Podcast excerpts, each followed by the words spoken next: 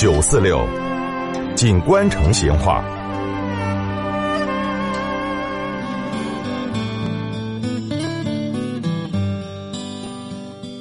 听众朋友，如果说到花市，可能我们成都人嘛，来就去想到那个青石桥的花市。不过呢，今天我们摆的这个老成都的花市是另外一码事哦。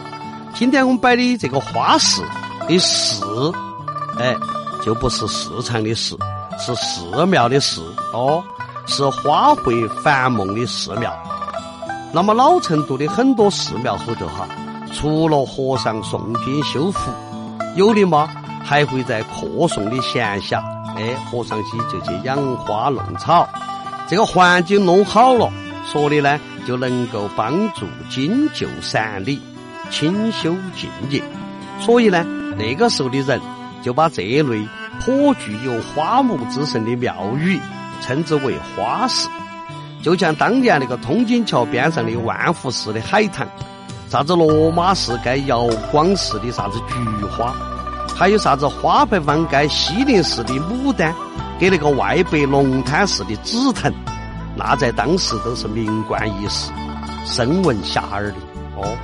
那么以前西石灰街有座西林寺，这个寺后头的和尚呢不是很多，但是呢，他们个个都是园林高手哦。那个寺后头的七八坛牡丹，简直嘛就遭他们种到了极致哦。他们可以把这个牡丹拼接成不同的枝叶，弄成不同的颜色，而且盘扎成不同的造型，那个花园是百出，天天都翻新哦。比起那个啥子洛阳的牡丹，那就更精彩了哦。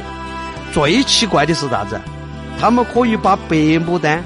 给黑牡丹两个弄来嫁接哦，那么一株牡丹树高上就可以开两种颜色的花，他们喊的就叫做啥子呢？一株双绝，简直是大开眼界哦。其他还有啥子用煤来揉那个玉簪花的根，那么开出来的花哎就是黑色的，用那个电青莲子哎去染那个荷花。哎，荷花就变青了，等等等等哈，这些都是西林寺扯人眼球的绝招哦。那个时候每到花期，简直是万人空巷，那个庙子头是仕女云集，大家嘛都在礼服的空余时间都去以赏花为乐事。当年成都的古刹名寺真的是数不胜数，著名的花市那当然就不少了。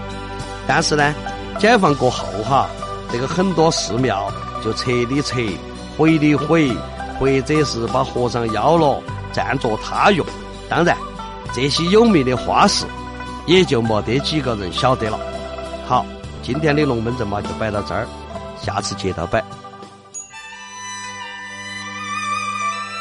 成都的味道，耶，硬是有点长哦。